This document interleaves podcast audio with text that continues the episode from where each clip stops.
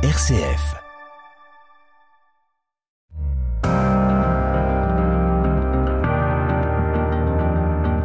RCF, les racines du présent.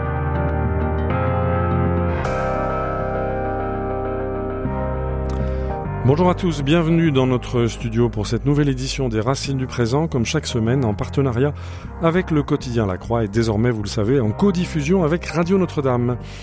Il est des périodes charnières de notre histoire qui en disent long. Ainsi, à la jointure des années 1939 et 1940, ces mois d'hiver, de printemps, puis d'été, qui ont vu la drôle de guerre, puis l'invasion éclair de la France par la Wehrmacht et la fin de la Troisième République, à laquelle va succéder l'État français du maréchal Pétain. Aujourd'hui, nous, allons revivre ces mois de Paris à Rome et plus particulièrement au Vatican à travers le regard d'une personnalité d'exception, Vladimir Dormesson, qui était alors euh, éditorialiste au Figaro, on va le voir dans un instant, issu d'une grande famille aristocrate, euh, Vladimir Dormesson a été nommé fin mai 1940 ambassadeur de France près le Saint-Siège. Il restera au Vatican aux côtés de Pie XII jusqu'au 1er novembre 1940. Il fut donc un témoin privilégié de l'histoire, de notre histoire, et euh, ce, tout, ce, tout ce journal de Vladimir Dormesson est enfin publié dans un volume intitulé Ma tragique ambassade. C'est publié aux éditions Talendier avec une préface substantielle de l'ambassadeur Gérard Haro qui est avec nous aujourd'hui. Bonjour monsieur l'ambassadeur. Bonjour. Merci beaucoup d'être avec nous. Je rappelle que euh, vous avez été notre ambassadeur en Israël, à Washington, euh, aux États-Unis et puis aux Nations Unies et donc vous préfacez euh, ce volume tout à fait exceptionnel du, du, journal intime de Vladimir Dormesson qui était resté inédit.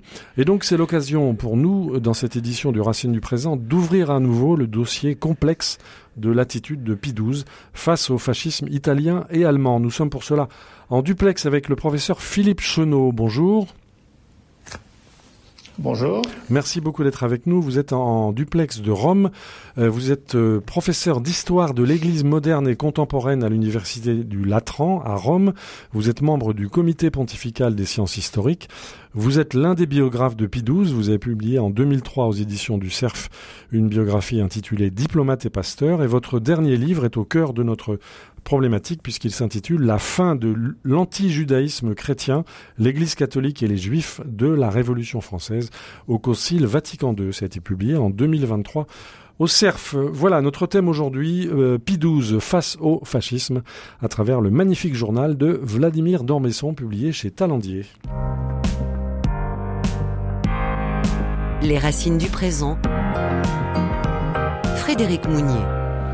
Alors je me tourne vers euh, Gérard Haro, vous êtes, je l'ai dit, ambassadeur de, France, vous nous avez représenté euh, à Tel Aviv, euh, à Washington et aux Nations Unies à New York. Vous avez également publié un livre aux éditions Talendier intitulé Nous étions seuls. vous avez travaillé sur l'histoire diplomatique de cette entre-deux-guerres entre 1918 et 1900, 1940 et vous préfacez donc ces mémoires de Vladimir Dormesson publiés sous le titre Ma tragique ambassade. Euh, Vatican, 27 mai, 1er novembre 1940. Alors, Gérard Haro, est-ce que vous pouvez nous expliquer qui était euh, Vladimir Dormesson bah, tout d'abord, il faut évidemment se référer à la famille euh, d'Ormesson, euh, qui ont fourni euh, à la monarchie depuis le XVIe siècle des premiers présidents du Parlement de Paris, des intendants, un contrôleur général des finances. Et alors, c'est une famille qui offre la particularité, je dirais, d'avoir survécu à la Révolution et d'avoir continué à servir la France, et notamment dans des carrières diplomatiques. Et elle est évidemment connue aujourd'hui à cause de l'écrivain Jean d'Ormesson, qui en était, qui en était un, euh, si j'ose dire, un membre. Alors Vladimir, alors Vladimir, pourquoi s'appelle-t-il Vladimir? Parce qu'il est né à Saint-Pétersbourg où son père était, était diplomate. Vladimir d'Ormesson va choisir une voie finalement un peu, euh, un peu de, de, traverse pour sa, pour sa famille, puisqu'il devient journaliste euh, mhm. dans l'entre-deux-guerres et il devient rapidement une des des grandes des grands éditorialistes de politique étrangère. C'est quelqu'un qui comptait dans le paysage. Ah oui, parce qu'à cette époque, les jours, les, la, la, classe politique ne parle pas de langues étrangères, euh, les journaux n'ont pas de correspondants à l'étranger, mhm. et donc euh, il n'y a pas de télévision, il y a à peine la radio, et donc euh, l'opinion politique étrangère est faite finalement par quelques personnes à Paris. Alors il y a évidemment Jacques Bainville à, à l'Action française, il y a aussi Geneviève Tabouis, et euh, il y a Vladimir d'Ormesson Mhm. au Figaro. Et donc c'est une une personnalité, alors une personnalité sociale parce que Vladimir d'Ormesson, c'est le château d'Ormesson, c'est un peu sacristie et château. Euh, voilà, il faut c'est très dire. clair dans le livre. C'est très, très très clair dans le tout livre, le monde mais est cousin de tout le monde et tout le monde connaît tout le monde. tout le monde et tout le monde a une particule dans son environnement, Voilà. dans son. Mais Mhm. en même temps, et c'est ça qui est intéressant, c'est la preuve que les euh, les, les déterminants sociaux euh, finalement ne l'emportent pas toujours. Euh, ce- on pouvait penser que Dormesson serait naturellement un pétainiste, Oui. et on découvre très rapidement dans ce journal et de manière très honnête d'ailleurs, on découvre que qu'il ne le qu'il ne le sera pas. Alors. Je, Pour quelle raison? Bah, vous savez, ça c'est le mystère. hein. Charles de Gaulle Voilà, était, issu, était issu lui aussi d'une famille monarchiste. L'un et euh, l'autre auraient pu être maurassiens. Et tous les deux ont été bon, influencés par Oui, Charles Maurras. naturellement, Mais, mais- lorsque le moment, le jugement vient, Oui. vous savez, j'ai au fond de moi-même, j'ai toujours pensé, enfin, vous savez, quand on est haut fonctionnaire français, de se dire, il y a, il y a pour certains hauts fonctionnaires un moment de, de choix Mhm. euh, quand il y a une tragédie autour de lui. un seuil à franchir. Un seuil à franchir. Et c'est là que vous révélez euh, que vous révélez qui vous êtes. Mhm. Vous voyez, euh, euh, par exemple, j'ai un de mes collègues qui était l'ambassadeur à Kaboul au moment de l'évacuation il y a deux ans. Euh, il a été formidable. Je dirais que c'était le moment, pour utiliser un terme presque Oui. chrétien, le moment de jugement. Oui, il a eu le moment de de, révélation. jugement et, une- et il a, Mhm. il a répondu positivement. Donc Alors voilà. peut-être faut-il rappeler que euh, Vladimir d'Ormesson, qui a une jeunesse assez, disons, euh, oisive, enfin, il faisait partie de ces de ces garçons de, issus de grandes familles, mais il a quand même été l'officier d'ordonnance du maréchal Ah, tout et ça a joué un rôle important pour Oui, lui. parce que comme on oublie souvent que finalement les, je dirais que les, les classes dirigeantes, euh, la bourgeoisie, l'aristocratie ont fourni euh, un grand nombre de, de morts hein, pour Oui. la pour la, la première dans- au cours de la Première Guerre mondiale, parce que c'était les officiers et les sous-officiers euh, de nos armées. Donc Vladimir d'Ormesson sert la France. Il est grièvement blessé. Et euh, bon, il est, il a été, il est tellement blessé qu'il ne peut pas revenir au front et il devient officier d'ordonnance du Mhm. maréchal Lyotet, pour lequel il aura toujours euh, la plus grande, euh, la plus grande admiration. Oui, et il le dit dans ses pages, hein, dans ce dans ce journal intitulé, je le rappelle, Ma tragique ambassade, Vatican, 27 mai, 1er novembre 1940, c'est chez Talandier. On va y revenir. Alors, quel regard euh, Vladimir d'Ormesson a-t-il porté sur l'évolution de la situation internationale dans l'entre-deux-guerres, euh, notamment par, à- euh, par rapport à cette tentation que vous avez décrit, Gérard Haro, dans votre Ouais. livre Nous étions seuls chez Talandier, euh, cette recherche d'une entente avec l'Allemagne, quelle a été la position de Vladimir Ah, d'Ormesson et, et Vladimir d'Ormesson est une parfaite, un parfait reflet de l'opinion publique française, et notamment il joue le jeu de la réconciliation avec la. Alors d'abord, dans un premier temps, j'oubliais, c'est un dur aux côtés de Poincaré. Il approuve la réoccupation, l'occupation de la Roure en, en- en janvier 1923, et il appelle à l'exécution euh, fidèle des, des dispositions du traité de Versailles. Puis il suit Aristide Briand Mhm. et il participe à toutes les, les entreprises de réconciliation entre intellectuels euh, français, euh, français et allemands. Et au cours des années 30, euh, eh bien, comme tous les Français, euh, d'une certaine manière, il ne veut pas recommencer. C'est-à-dire, Oui, euh, il a subi, ça. Il a subi dans sa chair euh, Mhm. la guerre. Il a vu ce que c'était euh, l'horreur des tranchées. C'est plus jamais ça. Et donc, euh, et il ne le dissimule pas. Ce qui est très intéressant dans ce livre, c'est sa parfaite franchise. oui. Euh, il approuve, euh, il approuve euh, Munich. Il approuve Munich, il approuve oui. Munich et dans son journal, euh, il va, il y a plusieurs pages euh, où il va, il exprime sa joie, une joie intense que la paix ait été sauvée. Mhm. Alors vous le définissez un peu comme il se définit. Du reste, il faut il faut rappeler que sa plume est extrêmement déliée, extrêmement agréable à lire, extrêmement Il écrit plaisante. très bien. oui. Voilà, ce sont Voilà. ce sont des générations d'hommes très cultivés. Il, il faut se rappeler ça. Et donc vous le définissez comme un conservateur orléaniste très catholique. Oui, il est très, euh, il est très très pieux. Il est, c'est, c'est un conservateur. Il est tenté à un moment par euh, le soutien, comme une partie de la classe dirigeante française, à Mussolini dans les années 1920. Oui, qui a Il est- fasciné. Durant, durant la guerre d'Espagne, il est du côté du général, du général Franco. Mhm. Donc c'est pour ça que, que je disais que pour lui, tout le prédestine d'une certaine manière à dire euh, plutôt Hitler que Staline et euh, à aller euh, à acclamer le maréchal Pétain. Et d'ailleurs, en 1936, au Figaro, il signe un éditorialiste où il appelle à la constitution d'un gouvernement d'union nationale derrière un grand homme où tout le monde voit le maréchal Pétain. Mhm. Et il a, vis-à-vis du maréchal Pétain, des phrases d'admiration quand il le rencontre, qu'il il, déjeune avec lui dans les années 1900, 1930. Et et c'est un point sur lequel je veux insister, c'est qu'il est, c'est un livre d'une très grande honnêteté. Mhm. C'est-à-dire que euh, Vladimir Dormesson n'essaye pas de nous dire qu'il a tout prévu, n'essaye pas de dire qu'il est gaulliste depuis le premier jour et qu'il n'a jamais été pétainiste. Il le dit lui-même, au moment de l'armistice de juin 1940, il ne voit pas d'autre solution que de servir le maréchal. Euh, ça ne lui vient même pas l'idée de, de, démissionner.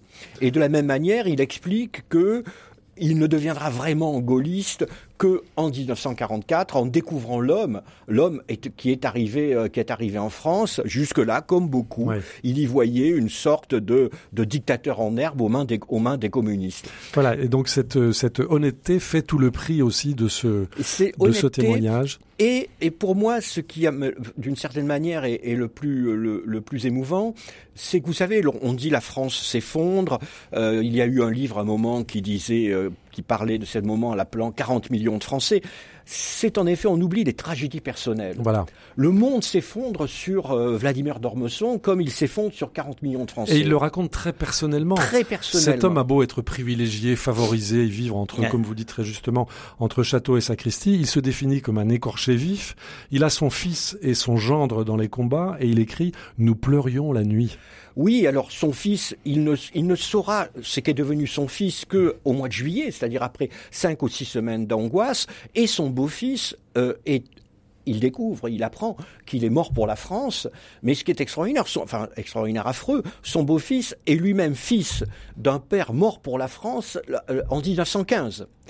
Euh, et comme vous le dites vous-même, à plusieurs reprises, il montre, il dit, nous pleurions la nuit. Il est à Rome, il est l'ambassadeur, il essaye de, de, de, s'agiter pour, euh, pour son pays, et il dit, avec ma femme, nous pleurions, nous pleurions la nuit. Mhm. Et il y a une, une euh, je dirais, une, une page admirable dans ce livre, très bien écrite, mais bouleversante. Nous sommes le 15 juin 1940, il y a une cérémonie de béatification, je crois, une de ces grandes cérémonies. À cette époque, l'Église catholique était encore pratiquait encore le, le, le, protocole euh, à l'ancienne. elle le pratique toujours, je vous rassure quand même. Quand même. oui. Et donc c'est une donc il est en, tous les ambassadeurs sont dans Saint-Pierre de Rome. Le 15 juin, il faut se rappeler que c'est le 14 juin que les Allemands sont entrés dans Paris. Et il raconte que tout le monde le regarde évidemment, euh, qu'il doit se qu'il doit combattre pour ne pas éclater en sanglots. Et il dit que dans toute cette cérémonie, il n'y a qu'une chose, il entendait, disait-il, physiquement le bruit des chevaux et des camions qui étaient en train de violer mmh. Paris. C'était physique. C'était physique. Il dit d'ailleurs un jour, il y a une très belle phrase, il dit euh, J'ai découvert alors qu'on pouvait souffrir autant pour sa patrie que, que pour un être humain. Et c'est cette, cette profondeur qui me qui m'a beaucoup touché dans ce livre. Alors on va évoquer justement cet aspect humain, on va se replonger dans l'ambiance sonore de l'époque, on va écouter un extrait euh, d'un discours de Paul Reynaud, Paul Reynaud qui était euh, président du Conseil à l'époque, et donc euh, on va écouter ce qu'il, les mots qu'il a adressés aux Français le 13 juin 1940, on va sentir l'ampleur du drame. Dans le malheur qui s'abat sur la patrie, faut avant tout qu'une chose soit dite. Au moment où le sort les accable, je veux crier au monde l'héroïsme des armées françaises, l'héroïsme de nos soldats, l'héroïsme de leurs chefs. J'ai vu, arrivant de la bataille, des hommes qui n'avaient pas dormi depuis cinq jours, installés par les avions, rompus par les marches et par les combats. Ces hommes, dont l'ennemi avait cru briser les nerfs, ne doutaient pas de l'issue finale de la guerre. Ils ne doutaient pas du sort de la patrie. L'héroïsme des armées de Dunkerque a été dépassé dans les combats qui se livrent de la mer à l'Argonne. L'âme de la France n'est pas vaincue. Notre C'était donc le président du Conseil, Paul Reynaud, à la radio le 13 juin 1940, au cœur de la tourmente. Les racines du présent, une émission de RCF en codiffusion avec Radio Notre-Dame.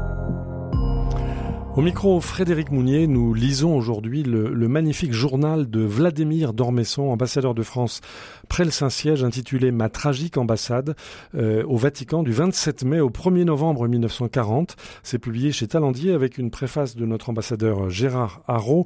Nous sommes également en duplex avec euh, Philippe Chenot. Bonjour Philippe Chenot, merci beaucoup d'être avec nous.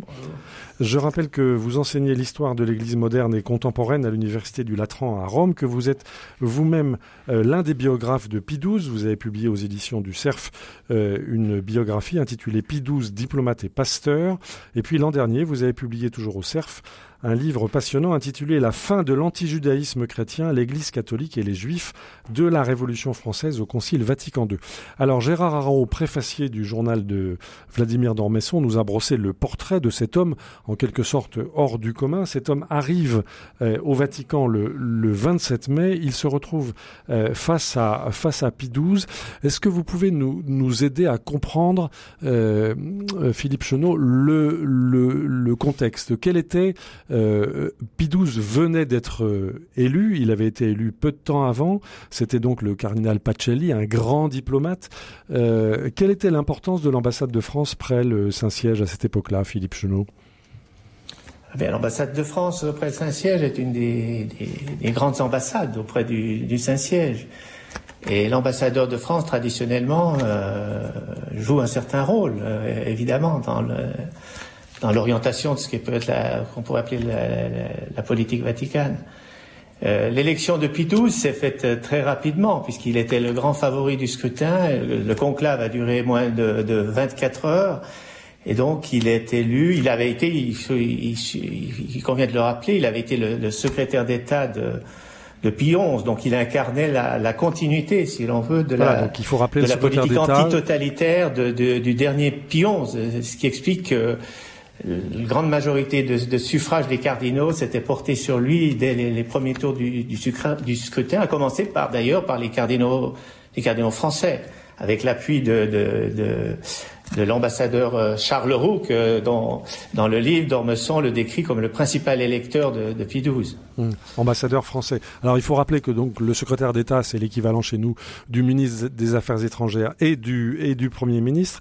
Euh, vous nous rappelez, euh, Philippe Chenot, l'importance de cette vision euh, anti-totalitaire du, du, Vatican. Le cardinal Pacelli, avant de devenir Pie XII, avait été nonce à Munich et il avait vécu une expérience assez traumatisante est-ce que vous pouvez nous rappeler cela, Philippe Chenot? Oui, il avait été nonce à Munich au moment de la révolution spartakiste et l'annonciature de, Munich avait été prise d'assaut par les, par les gardes rouges et il a raconté qu'il avait été lui-même euh, attaqué, arrêté, euh, qu'on lui avait mis un pistolet sur la tempe et donc c'est un, un événement qui est resté profondément ancré en lui et qui, chez qui certains dans lequel certains voient euh, l'origine d'un anticommunisme quasi, quasi, obsessionnel chez lui, mhm. qui remonte donc à ces années de, de, de l'annonciature de, de, Munich à la, à la fin de la, de la Première Guerre mondiale. Et puis en 1933, il y a eu le concordat euh, entre le Troisième Reich et l'Église catholique en Allemagne. Philippe Chenot, expliquez-nous. Oui, euh, donc il va à peine euh, rentrer à Rome, il est fait cardinal, il est nommé secrétaire d'État euh, par le pape Pie XI et il va évidemment s'occuper très personnellement des, affaires allemandes. Et c'est lui qui est à l'origine des négociations et de la signature du fameux Reich Concordat de juillet 1933, donc qui est signé très rapidement, à peine six mois après l'arrivée de, Hitler à la chancellerie du, à la chancellerie du, Reich.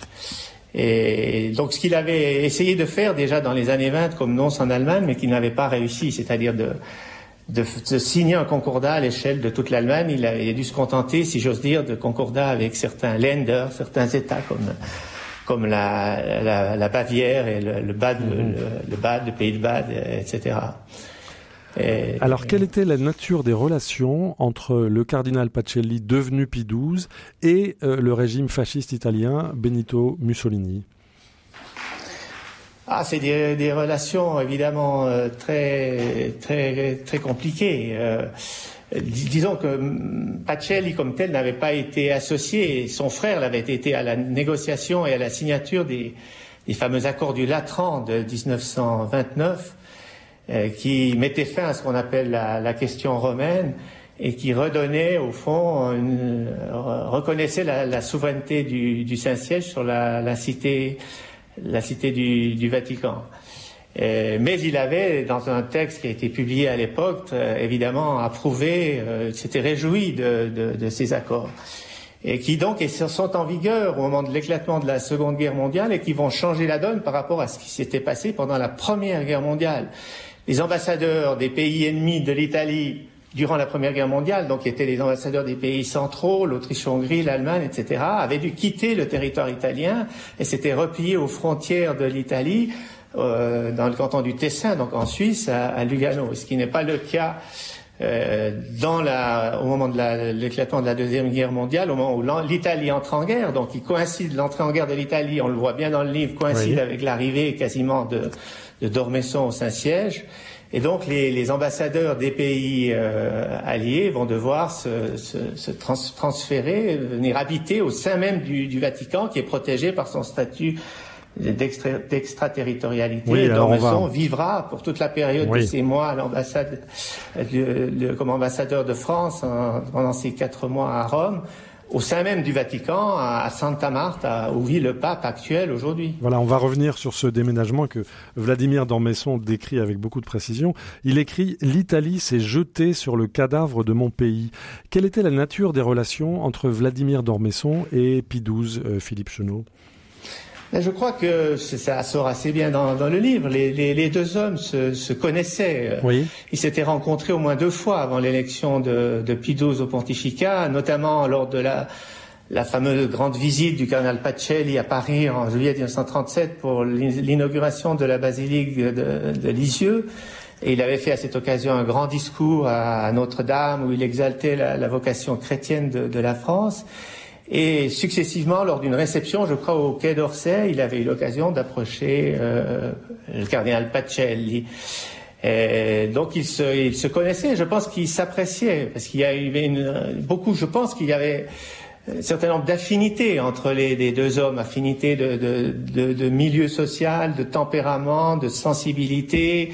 Tous deux étaient des diplomates, mhm. au fond, euh, des gens... Euh, des gens bien élevés. Et ce qui m'a frappé, à un moment donné, quand il parle de Pidose, il le définit comme un homme essentiellement bien élevé. Et dans sa, que faut-il en comprendre? C'est évidemment un compliment pour l'aristocrate qui est d'Ormesson. Oui. Mais malgré cela, il est, il est amené à reconnaître bien vite une certaine faiblesse de, de, de caractère d'un pape trop diplomate, et diplomate au sens de la vieille école, d'un homme du 19e siècle, au fond, qui ne mhm. comprend pas ce qui lui arrive et qui n'est pas accordé, comme il dit, à la gravité des temps, aux événements qui se, qui se déroulent en direct, si j'ose dire, euh, en, 1940. Et les événements qui s'accélèrent. Euh, on constate en, en, lisant ce, ce, journal de Vladimir Dormesson, dont je rappelle le titre, Ma tragique ambassade, Vatican, 27 mai, 1er novembre 1940, c'est chez Talandier avec une préface de Gérard Haro.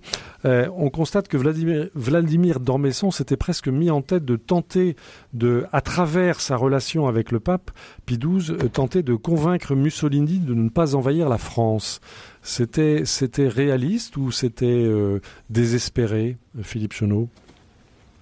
Bah, je pense que c'était pas pas très réaliste. Et d'ailleurs, il a il a bien vite déchanté une fois arrivé à Rome. Et ça a été, on le voit dans, dans, le, dans le journal, dans le livre. C'est sa première euh, déception au fond. Euh, lorsqu'il commence à ses entretiens avec le pape, mais aussi avec le cardinal Malione, auquel il était très lié aussi, il se rend compte bien d'une certaine euh, impuissance du, du, Vatican, notamment à influer sur la, la politique italienne, euh, dans le sens d'essayer de, de, de, convaincre Mussolini et les dirigeants italiens de, de de, mhm. garder une attitude de neutralité, de ne pas entrer dans, dans la guerre aux côtés de l'Allemagne nazie. Alors, on, va revenir, si vous le voulez bien, sur la, sur les, la situation en France, ces journées en France. Dans ce livre, Vladimir Dormesson brosse une série de, de, de galeries de portraits tout à fait savoureux. Notamment, je me tourne vers Gérard Haro, le portrait de Alexis Léger, plus connu sous le nom de plume de Saint John Perse, donc poète, qui était secrétaire général, sauf erreur de ma part, du Quai d'Orsay, un homme réputé tout puissant. Et voici ce qu'en dit Vladimir Dormesson, un verbal et un verbeux qui prenait ses développements oratoires brillants mais fumeux pour des actes. Quelle plume, Gérard Aron oui, parce que euh, Vladimir d'Ormesson a, je dirais, a, la qualité du dévot qui souvent a la dent fort dure mhm. pour les péchés des autres. Et donc, il y a en effet le portrait euh, d'Alexis Léger. D'ailleurs, euh, enfin, anecdotiquement, si d'Ormesson part à Rome, c'est parce que Charles Roux, notre ambassadeur à Rome, qui était à Rome, comme le, disait le professeur Chéneau, est nommé secrétaire général. Paul Reynaud limogeant le 19 mai Alexis, Alexis Léger qui a été secrétaire général de, depuis, euh, depuis six ans au ministère des Affaires étrangères. Mais vous avez aussi le, le portrait d'Albert de, de, Lebrun, le président de la République. Euh, vous avez le portrait de Paul Reynaud, euh, oui, alors Paul Reynaud, voilà ce qu'en dit Vladimir Dormesson. Il ne sut pas dominer les autres parce qu'il ne sut pas se dominer lui-même. et euh, c'est c'est une, une France où on avait lu les moralistes du XVIIe siècle, euh, où on avait de lu la Rochefoucauld, Saint-Simon, la Rochefoucauld, la Bruyère, euh, fait que nous avons droit à ces. Il y a aussi le portrait de Gamelin où il voit, il voit en Gamelin beaucoup plus un patron d'entreprise qu'un grand chef, qu'un grand chef militaire ce que d'ailleurs chacun, euh, depuis lors, chacun a, reconnu, euh, a reconnu très largement. Mhm. Et puis le portrait de Philippe Pétain, je cite, une lampe dans laquelle on voit encore un peu d'huile, mais un peu seulement, si vieux, si usé, si peu au courant de tant de choses. Et pourtant, Vladimir Dormesso avait en lui, comme vous l'avez dit, Gérard Haro, euh, une sorte de confiance mystique. Alors, il est, il, euh, d'Ormesson est, est, rappelé hein, par Vichy. Euh, donc, vous l'avez dit, euh, il quitte, il quitte ses fonctions peu, à la fin octobre, le, au tout début novembre 1940. Il rentre en France, dans la zone libre, et, et, là, naturellement, il demande rendez-vous au maréchal et un dormesson. On reçoit un dormesson. Oui. Et là, il y a une scène. Alors, je, je ne vais pas la, la déflorer, si j'ose dire, pour les lecteurs de ce livre. Et il y a une scène qui serait hilarante si elle n'était pas tragique, étant donné la tragédie qui s'est abattue sur notre pays. C'est l'entretien entre entre Pétain et, et notre auteur. Euh, D'ailleurs, je, je, dévoile simplement le tout début où il dit, euh, le maréchal lui dit, mais pourquoi est-ce que vous êtes rentré? Et, et, euh, et Dormesson lui dit, mais Monsieur le maréchal, parce que vous m'avez rappelé. Mhm. et, et euh, ensuite rentre un huissier qui dit, Monsieur le maréchal, Monsieur Pérouton veut vous voir. Et Pétain dit, Monsieur Pérouton, Monsieur Pérouton, Monsieur le maréchal, Monsieur Pérouton le ministre de l'Intérieur, Monsieur le Maréchal. Voilà. Et donc c'est un peu. Voilà. Il y avait des moments d'absence. Pour euh, le il y a des moments, on voit bien, il y a des moments d'absence. Il y a des moments d'absence. Des difficultés cognitives, comme on dit aujourd'hui. Voilà. et euh... Alors cette galerie de portraits aussi euh, s'applique euh, aux, aux, personnages et aux acteurs de la scène diplomatique vaticane. Philippe Chenot, autour de Paul VI on rencontre euh, pardon, pardon, autour de Pidouze, pardonnez-moi, on rencontre, j'allais le dire, le futur Paul VI, c'est-à-dire euh, le cardinal Montini. Pouvez-nous rappeler, euh, nous rappeler Philippe Chenot, quelles étaient les fonctions de, de, de Gian Battista Montini à l'époque auprès de Pidouze eh, Gian Battista Montini était le, le, substitut à la, la secrétaire d'État, donc le le, bras droit de, de, de Pidou, si l'on veut dire, si l'on peut dire, euh, en charge notamment de toute l'action humanitaire du, du Saint-Siège. C'est à lui qu'il incombera de mettre sur pied un bureau d'information pour les prisonniers de guerre dès le, dès le début du conflit. Donc il avait un accès immédiat, quasi quotidien au, au pape. Mm-hmm. Et d'ailleurs, on vient de, de, publier en Italie les, les, les procès-verbaux de, de, ces différentes, de ces différents entretiens qu'il a eus quasiment au quotidien avec euh, avec Pie Alors, quelle était la position justement du substitut du cardinal Montini euh, par rapport euh, à la cessation des combats par la France? Eh ben, je, crois que ça n'apparaît pas. Euh, le cardinal, le, qui n'était pas cardinal à l'époque, monseigneur Montini. Oui, pardonnez-moi. Oui. Ne, ne, se distingue pas forcément, n'émet pas forcément une opinion très très personnelle et je trouve assez juste ce que dit, euh, pour avoir moi-même étudié aussi Paul VI, j'ai publié une biographie de Paul VI il y a quelques années, et j'avais moi-même été aussi frappé par une certaine ambivalence du personnage qui ressort aussi dans ce, ce que nous dit Dormesson dans son Sur quel livre. plan? Sur quel plan? À savoir, c'est-à-dire que c'est un, c'est quelqu'un dont on sent qu'il a une indépendance de, de jugement, de pensée, qui voudrait la, la faire valoir, la faire sentir, mais d'un autre côté, qu'il est très, très attaché au respect de, de- de- du devoir qui incombe à sa fonction. Mhm. Donc, euh, de, ne pas pouvoir dire les choses comme il voudrait les dire, au fond. Et donc, il dit à un moment donné, je trouve assez juste, Montini, il est insaisissable, insaisissable. Et euh, bien qu'ayant une grande sympathie pour, pour lui, notamment pour, par, le, par le fait qu'il est, c'est un, grand ami de la France, Montini, hein, Oui, francophone, euh, il, francophile. euh, et qui verra très vite en lui un possible successeur à, à Pie XII. Il, euh, il dit a- apprécier davantage de ce point de vue-là euh, l'alter ego de Montini, qui est Domenico Tardini, Mhm. qui était le secrétaire pour la Congrégation des affaires ecclésiastiques extraordinaires, si on, si on veut, le, le ministre en charge des affaires étrangères de, de, de, de l'Église, du Vatican, et dont il nous dit qu'il était euh, beaucoup plus, beaucoup plus franc, beaucoup plus direct. Au moins, dit-il, avec lui, on savait à quoi s'en Mhm. tenir. Mais si, Euh, si, si on lit bien Vladimir Dormesson, on comprend que la priorité des responsables de la diplomatie vaticane pendant ces mois si compliqués, c'était la défaite de l'Allemagne euh, dont il craignait le, le paganisme. Est-ce que, est que vous confirmez cette analyse, Philippe Chenot? Oui, absolument. Et ce qui est intéressant dans, dans le, le livre de Dormesson, c'est qu'on voit très bien que le, pape dit certaines choses euh, qui, qui, peuvent souvent décevoir parce qu'elles ne vont pas dans le sens du- d'une condamnation très claire des, coupables, des agresseurs, comme dans le cas de, l'agression de la, Pologne qui a donné lieu au déclenchement de, la guerre. Mais d'un autre côté, on voit que en privé, effectivement, la position du, Vatican est quand même très favorable à la cause des, des alliés. Et on attend notamment l'entrée en guerre des, des Américains. Et donc là, Voilà. il n'y a aucune. euh, Ils admirent la résistance de la Grande-Bretagne et contrairement à certains évêques français, il semble, si on, si on lit bien Vl- Vladimir Dormesson, il semble assez indifférent à la révolution nationale euh, prônée par Oui, c'est un, un aspect du livre qui m'a aussi frappé, cette, Oui. euh, cette, euh, réserve des, des, de XII et de son entourage à l'égard du, ré- du régime de Pétain. Oui. notamment son, son orientation, disons, ultra-cléricale. Oui. Là, il y a une, il y a une, une réserve.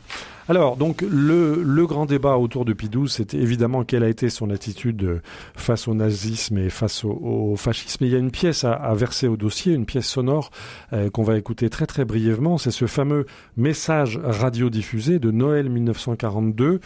Euh, ce message qui a été euh, reproché à bien des égards euh, à, à XII. On va en écouter un extrait et je vous demanderai votre réaction, votre analyse, Philippe Chenot. Questo voto l'umanità lo lo deve alle centinaia di migliaia di persone, le quali senza aver una colpa propria, talora solo per ragioni di nazionalità o di stirpe, sono destinate alla morte Voilà, c'était la voix de Pie XII qui s'adressait donc à Noël 1942, qui s'adresse euh, au monde. Et euh, je vous traduis ce, texte. Euh, ce vœu de paix, l'humanité le doit aux centaines de milliers de personnes qui, sans aucune faute de leur part, et uniquement pour des raisons de nationalité ou d'origine, ont été vouées à la mort ou à une extermination progressive. Alors évidemment, Pie XII, euh, Philippe Chenot, ne cite ni les bourreaux ni les victimes, et on lui a beaucoup reproché.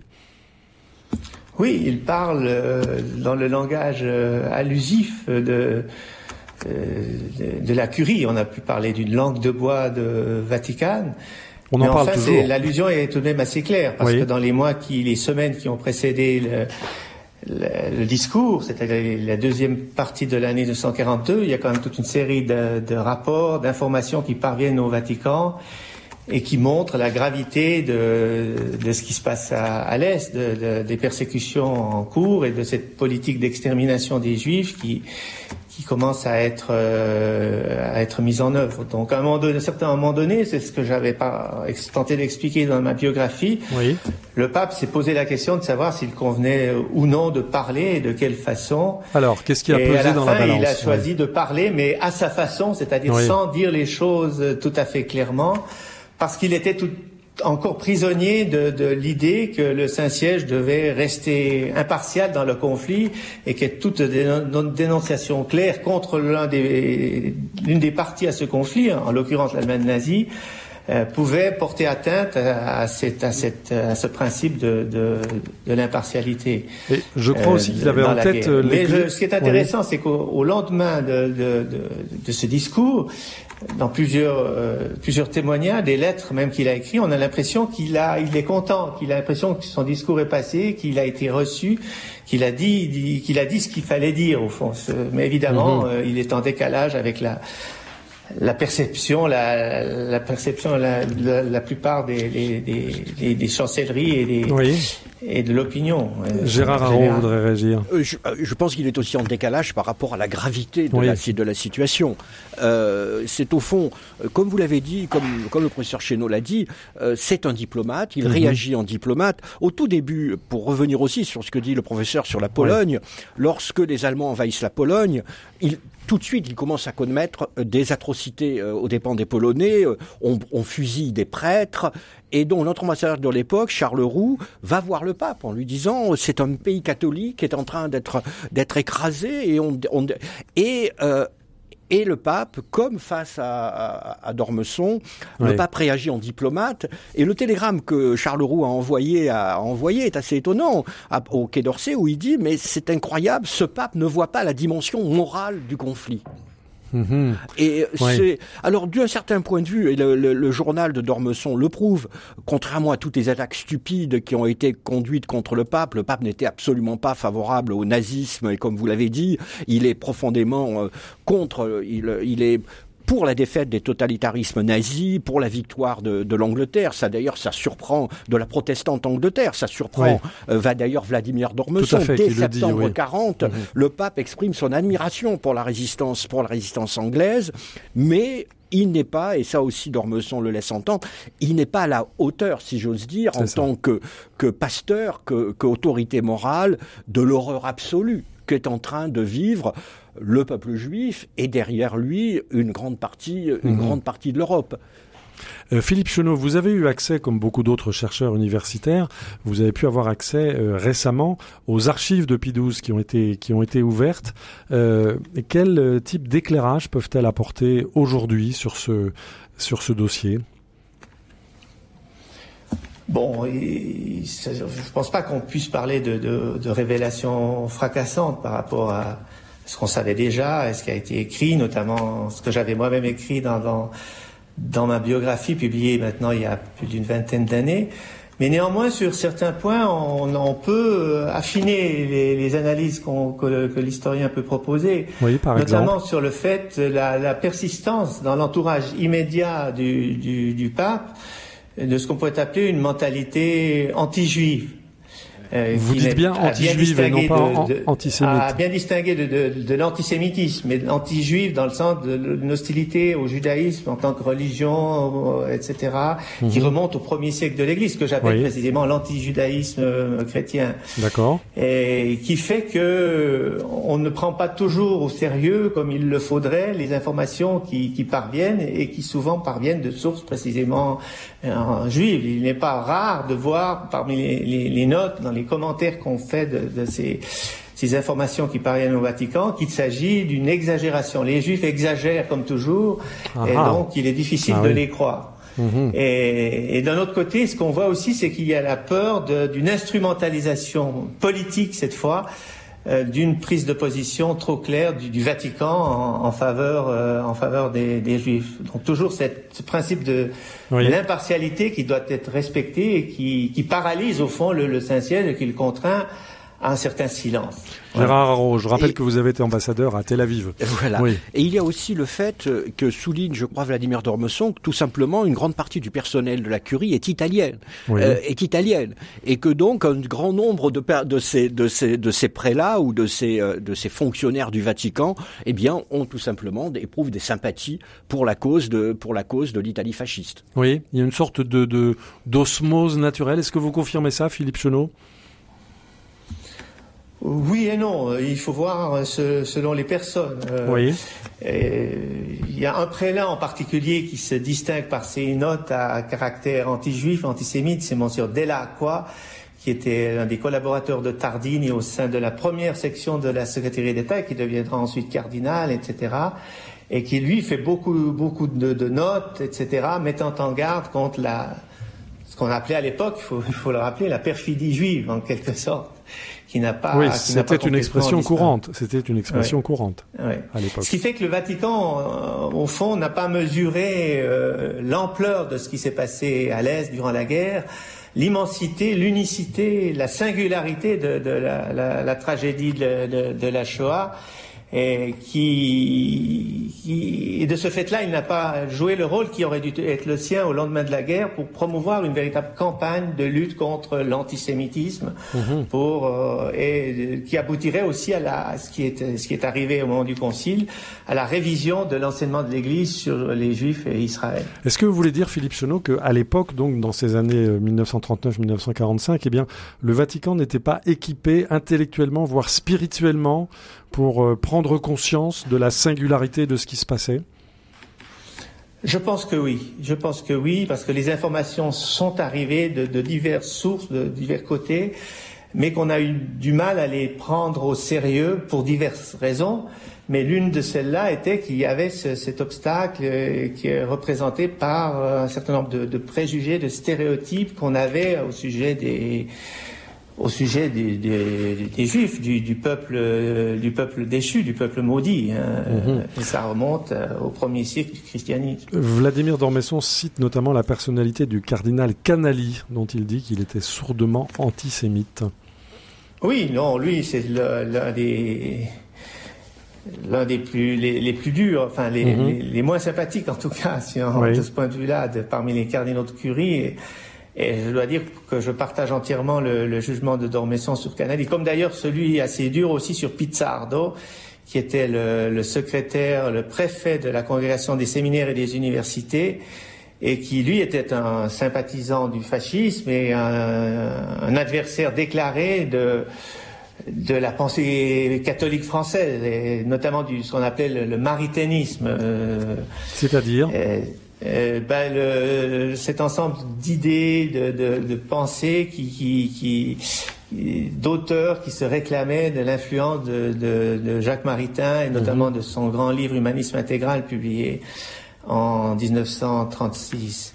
Ce qui fait que lorsqu'il a été nommé par le général de Gaulle comme ambassadeur au Vatican en 1945, à la fin de la guerre, euh, la secrétaire d'État a donné son agrément, mais ne, sans cacher qu'elle aurait préféré quelqu'un euh, qui ne fut pas, écrivait-on, euh, impliqué dans des, querelles, des, controverses partisanes. Mhm. Donc il y a l'agrément a été donné, mais avec une certaine réserve à la nomination de Maritain. Et puis il y avait également au Vatican à cette époque-là, notamment dans l'entourage de Pie XII, euh, un Français, le cardinal Tisserand, dont Vladimir d'Ormesson reconnaît qu'il était ardemment patriote. Oui, on l'appelait le cardinal de Gaulle. Le, cardinal de Gaulle, oui. Dès, dès, le début de la guerre. Et on dit même que c'est le seul cardinal français qui n'aurait pas voté pour Pacelli lors du conclave de, 1939. Mhm. Donc, oui, donc il lui reprochait aussi une certaine faiblesse, un, manque de tempérament. Donc euh, il, ne voyait pas en lui un homme accordé à la, gravité des, événements qui, se, qui, se, déroulaient. Oui. Alors on voit donc euh, tout ce, euh, cette, comment dire, ce, ce contexte extrêmement composite, euh, extrêmement euh, complexe à, comprendre, qui, qui en fait ne met en jeu que très très peu de personnes, le tout dans le tout petit monde du Vatican que Vladimir d'Ormesson décrit très très précisément. Gérard Haro, il décrit la vie recluse à Sainte-Marthe. Euh, oui, parce que c'est tout à fait fascinant de voir ça. Oui, parce que donc les, ambassadeurs, comme l'a expliqué le professeur Chenot, les ambassadeurs alliés, donc à, en, le, le, belge, le français mhm. et le britannique et le britannique doivent s'installer à Sainte-Marthe. Parce qu'ils doivent quitter le territoire italien. Ils doivent quitter le territoire italien. Et euh, d'ailleurs, euh, Dormesson euh, accuse d'une certaine manière les fonctionnaires italiens de la, comme je disais, les fonctionnaires italiens du Vatican de n'avoir rien fait et de ne rien faire pour les accueillir dignement.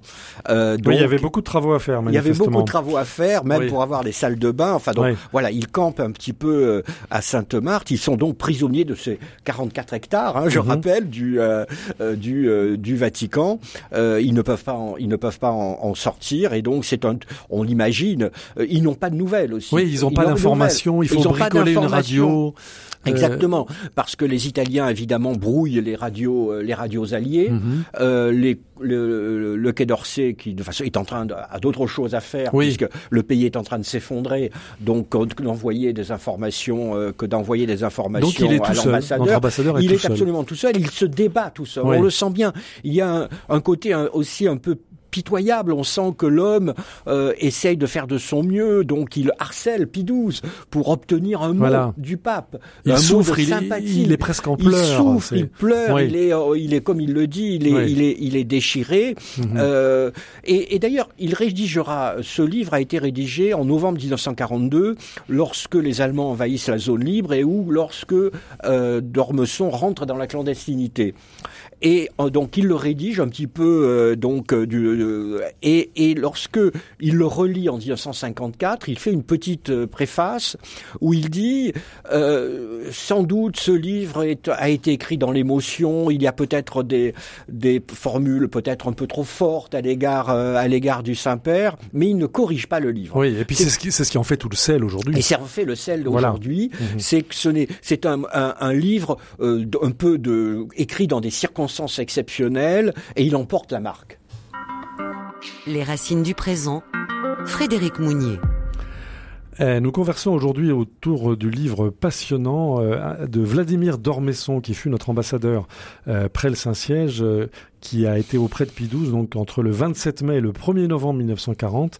Euh, ce texte, jusqu'alors inédit, est intitulé Ma tragique ambassade. Il est publié chez Talandier avec une préface de l'ambassadeur Gérard Haro, qui est avec nous aujourd'hui. Et nous sommes également en duplex à Rome avec le professeur Philippe Chenot, qui enseigne l'histoire de l'Église moderne et contemporaine à l'Université du Latran à Rome. Euh, Philippe Chenot, vous avez publié une biographie de Pie XII, de Paul VI également. Et puis, euh, l'an dernier, au CERF, vous avez publié un livre intitulé La fin de l'antijudaïsme chrétien, l'Église catholique et les Juifs de la Révolution française au Concile Vatican II. On voit bien en vous écoutant, professeur Chenot, que euh, ce contexte euh, anti-juif euh, est quelque chose qui était historiquement très très présent à la curie à l'époque. Pouvez-vous nous, rappeler en quelques mots comment est-ce qu'on a pu en sortir? Comment est-ce que l'Église a pu sortir de cette gang idéologique, spirituelle, intellectuelle qui l'avait presque tétanisé par rapport, par rapport aux Juifs pendant plusieurs siècles? Expliquez-nous, Philippe Chenot. Bah, l'impact de, de, la Shoah a été quand même assez considérable. Et elle a conduit un certain nombre de, catholiques au lendemain de la guerre à prendre des initiatives pour euh, promouvoir la, révision de ce que Jules Isaac a appelé, appelé à ce moment-là l'enseignement du, mépris. Et de ce point de vue-là, une date importante est la fameuse conférence de Selisberg qui s'est déroulée en Suisse en 1947 en présence d'un certain nombre de, catholiques et qui s'est terminé avec l'adoption d'une espèce de charte en dix points, les fameux dix articles de Selisberg, et qui sont véritablement un premier pas en direction d'un renouvellement de la pensée de, de l'Église sur, euh, sur les Juifs et le, et le judaïsme. Et tout cela va prendre corps euh, au moment du Concile Vatican II, dans la déclaration euh, Nostra Aetate, qui marque véritablement la fin de l'antijudaïsme chrétien, la reconnaissance par les catholiques, par l'Église, d'une filiation spirituelle entre le peuple du Nouveau et le peuple de l'Ancien Testament, ce que Pion d'ailleurs avait dit magnifiquement déjà en 1938 mhm. au moment de la promulgation des, des lois racistes en Italie, euh, au fond, disait-il, nous sommes spirituellement des, des sémites. Euh, mais pour en venir à ça, ce, qui me, ce, qui me, frappe dans le livre, c'est qu'il n'est pas dans le livre de Dormesson, il n'est pas beaucoup question en fait de la question juive. C'est, je, je, ça me devrait échapper. Peut-être était-il un peu tôt encore. Nous étions euh, peut-être puisque le, premier statut des Juifs est d'octobre 40, c'est-à-dire au moment où il quitte le, le Saint-Ciel. Mhm. Je dis ça parce que son successeur Léon Bérard euh, devra, à la demande du, du maréchal Pétain, rédigera un, long rapport, un long mémorandum sur la question de l'antisémitisme au moment, au lendemain de la publication du second statut des Juifs, euh, pour euh, dans lequel il cherche à, à, montrer au fond que ces dispositions ne ne vont pas complètement à l'encontre de l'enseignement de l'Église et que le, le Saint-Siège n'y trouve, n'y trouve euh, rien à redire. Donc le, fameux rapport Bérard de, de septembre 41 mhm. qui a fait beaucoup discuter les, les, les, historiens et qui a réjoui Pétain, mais qui euh, a été un sujet d'interrogation, notamment pour le nonce à, à, Vichy, Monseigneur Valéry, qui s'est étonné que que l'ambassadeur Bérard ait pu écrire de, dans ce mhm. sens-là. Donc il y a eu toute une, mini polémique autour de ce rapport qui date de, de, de, septembre 41. On va faire une grande avancée dans le temps. Gérard Haro, je rappelle que vous avez été euh, notre ambassadeur à, à, Tel Aviv. Qu'est-ce que vous avez pu observer des relations sur place en Israël entre les relations entre l'Église catholique et euh, l'État d'Israël? Ce sont, ce sont, des relations en réalité qui sont assez, assez compliquées parce que, euh, le, euh, évidemment, euh, le Saint-Siège essaye de protéger les institutions catholiques et en particulier dans, en, dans la, ville mhm. de, la ville de Jérusalem. Les écoles, les hôpitaux. et Or, ces, ces, communautés catholiques, et notamment ces, ces, monastères, ces maisons religieuses, en réalité, euh, euh sont prises, si j'ose dire, entre très souvent entre l'enclume juive et le marteau musulman. Mhm. Euh, les, les ou l'inverse, oui. Ou l'inverse, oui, ou l'inverse, tout à fait. Des villes chrétiennes, autrefois chrétiennes, comme Bethléem ou Nazareth, mhm. sont aujourd'hui euh, à très grande majorité musulmanes. Les chrétiens s'en vont, les mhm. chrétiens émirent ou font moins d'enfants que les, que, les, que les musulmans.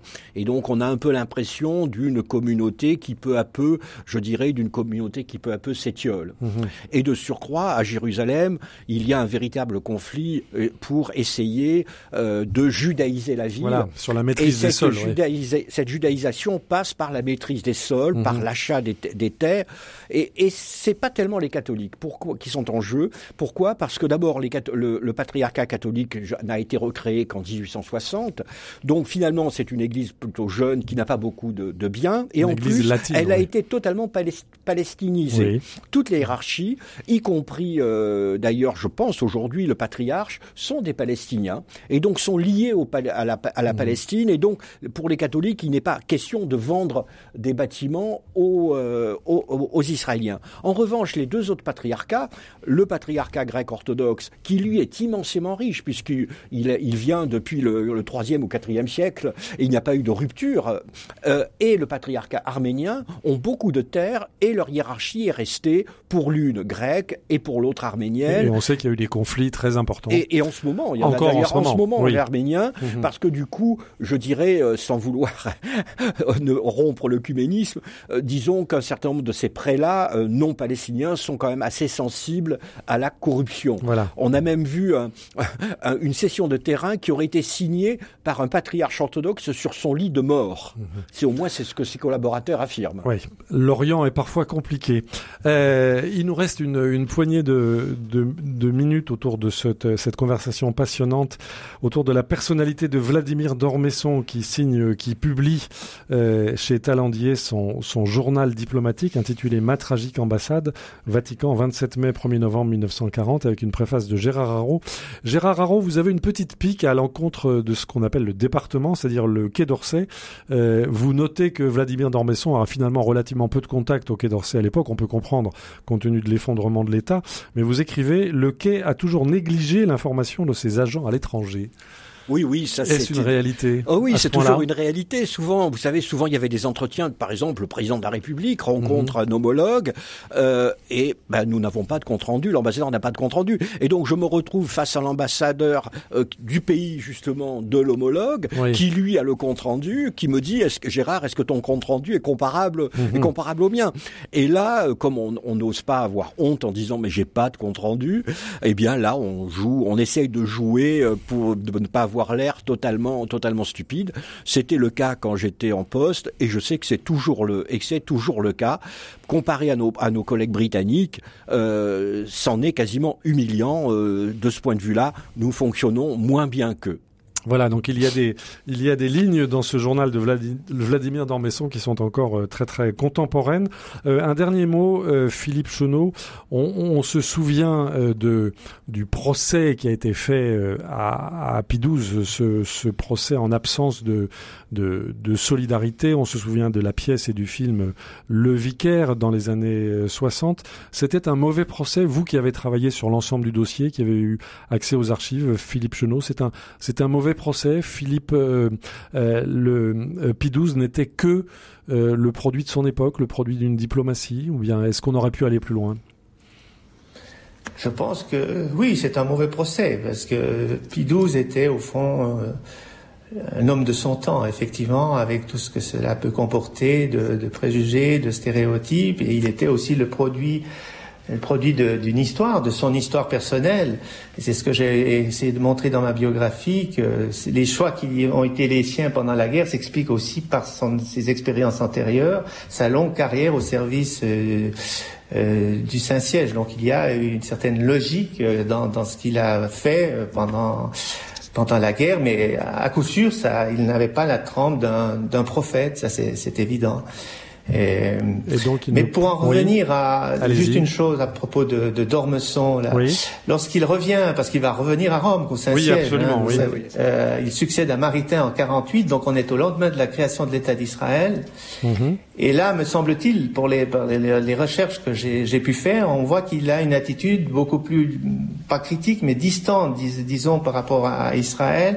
Et il, il est très préoccupé, d'ailleurs en pleine, euh, en pleine harmonie euh, avec les, les, vues du pape, euh, à promouvoir une, une, campagne pour la défense des, des lieux saints, l'accès aux lieux saints, l'internationalisation des lieux saints, etc et avec le soutien de, de, Schumann d'ailleurs, etc. Donc il en fera un de ses chevaux de bataille à peine mhm. arrivé à Rome pour son second mandat, qui celui-là durera beaucoup plus longtemps. Oui, jusqu'en 1956. ans à Rome. Oui, c'est ça. Oui, alors, un dernier mot, Gérard. Ah oui, la France ne reconnaît officiellement l'État d'Israël que en mai 1949, parce qu'il y a eu une longue, euh, une longue négociation pour que les, afin que le euh, l'État d'Israël reconnaisse euh, le, le, droit de protection mhm. qu'exerce la France sur les institutions catholiques depuis François Ier. Euh, depuis François Ier, les accords de Mytilène et de Constantinople mhm. de 1913, et moi-même ambassadeur, je, je prenais ma canne, mon chapeau et mes gants beurre frais pour défendre les congrégations catholiques face aux exigences fiscales de l'État d'Israël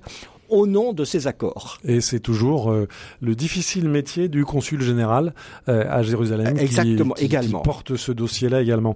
Un grand merci à tous les deux, un grand merci à Philippe euh, Chenot qui était avec nous en duplex de Rome. Je rappelle que Philippe Chenot enseigne l'histoire de l'Église moderne et contemporaine à l'Université du Latran et qu'il a publié une biographie de Pie XII, une biographie de Paul VI et puis plus récemment en 2023 la fin de l'antijudaïsme chrétien, l'Église catholique et les Juifs de la Révolution française au Concile Vatican un grand merci également à euh, l'ambassadeur Gérard Haro, qui est le préfacier de ce livre dont je recommande vivement la lecture intitulé Ma tragique ambassade. Il est signé de Vladimir Dormesson.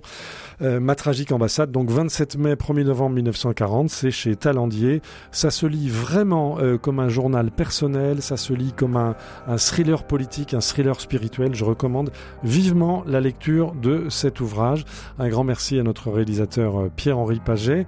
Vous pouvez retrouver cette émission ainsi que les références des livres de nos invités sur les sites de RCF et de Radio Notre-Dame. Je rappelle que Gérard Haro a publié un livre passionnant consacré à notre histoire diplomatique entre les deux guerres euh, qui s'intitule Nous étions seuls et c'est chez, chez Talandier qui aide à comprendre euh, ce qui s'est passé ou ce qui ne s'est pas passé euh, entre les deux guerres. voilà, vous pouvez évidemment retrouver cette émission en balade de diffusion, en podcast, à partir de votre plateforme favorite de podcast. Un grand merci à vous tous pour votre fidélité et à la semaine prochaine.